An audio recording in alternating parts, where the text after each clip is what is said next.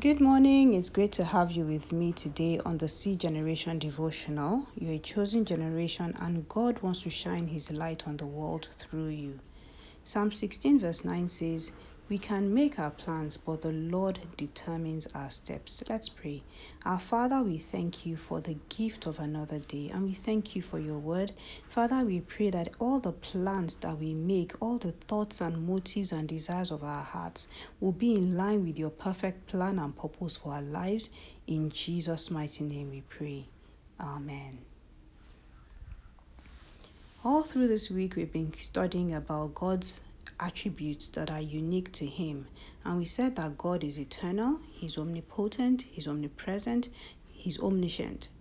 Today, we'll look at another attribute which is unique to God, and that is His sovereignty. Sovereign means having all authority or being in complete control of all things. This means that God is Lord over all. So God's omnipotence, His omnipresence, His omniscience are all a demonstration of God's sovereignty.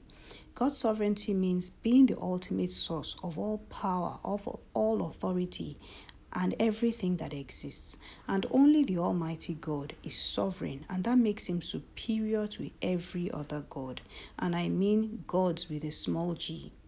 Isaiah chapter 46, from verse 9 to 10, explains God's sovereignty. He says, Remember the things I have done in the past, for I alone am God. I am God, and there is none like me. Only I can tell the future before it even happens. Everything I plan will come to pass, for I do whatever I wish.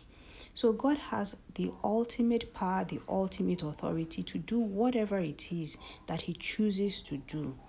God does whatever he pleases and no one can question him.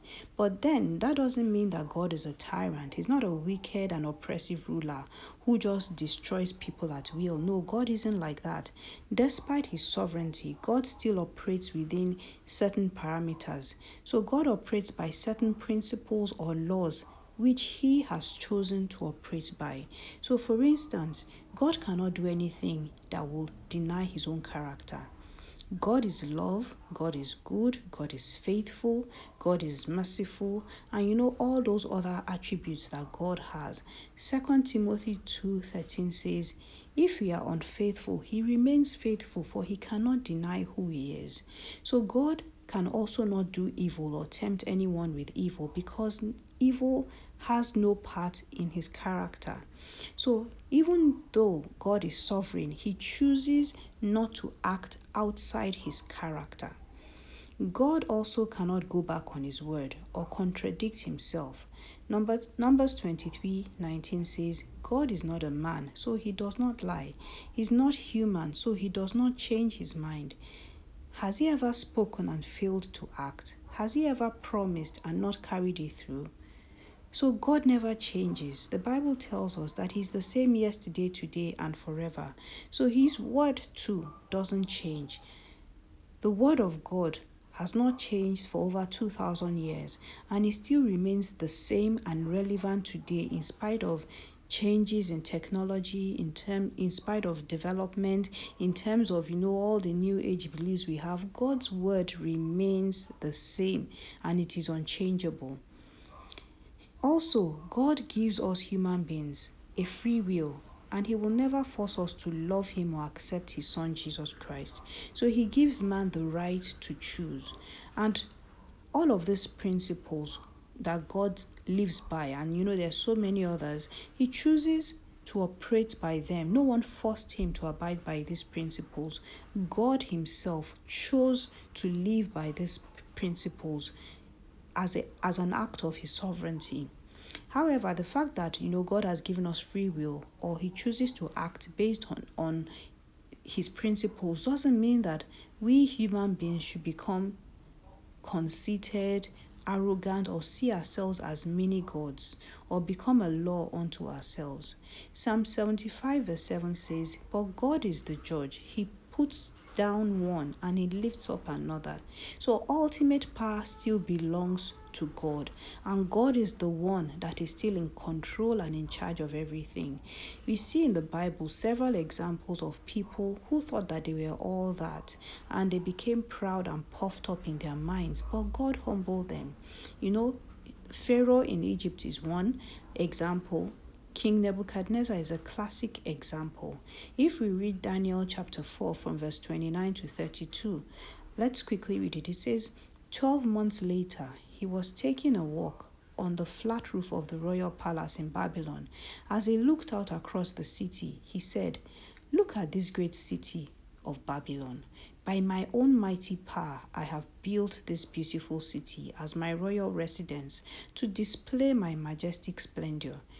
While these words were still in his mouth, a voice called down from heaven, O King Nebuchadnezzar, this message is for you. You are no longer ruler of this kingdom. You will be driven from human society. You will live in the fields with the wild animals, and you will eat grass like a cow. Seven periods of time will pass over you, and you will live this way until you learn that the Most High rules over the kingdoms of the world and he gives them to anyone he chooses. Now, if you don't know the story of King Nebuchadnezzar, King Nebuchadnezzar was one of the strongest kings of his time. He was the king of Babylon at that time. And he had conquered nations. He had, you know, taken a lot of cities captive. So he felt that he was all powerful. He saw himself as a mini god. Meanwhile, God had warned him a year before in a dream that this incident was going to happen. So for Nebuchadnezzar, all he needed to do was humble himself before God, but he got carried away and thought that all power belongs to him. And because of that, he was looking over his kingdom. And then he went on and he said, Look, it's through my hands and through my power that I have done all the things that I've done. And God humbled him because he lost his mind and then he lived like an animal until his heart was humbled enough to acknowledge the sovereignty of God.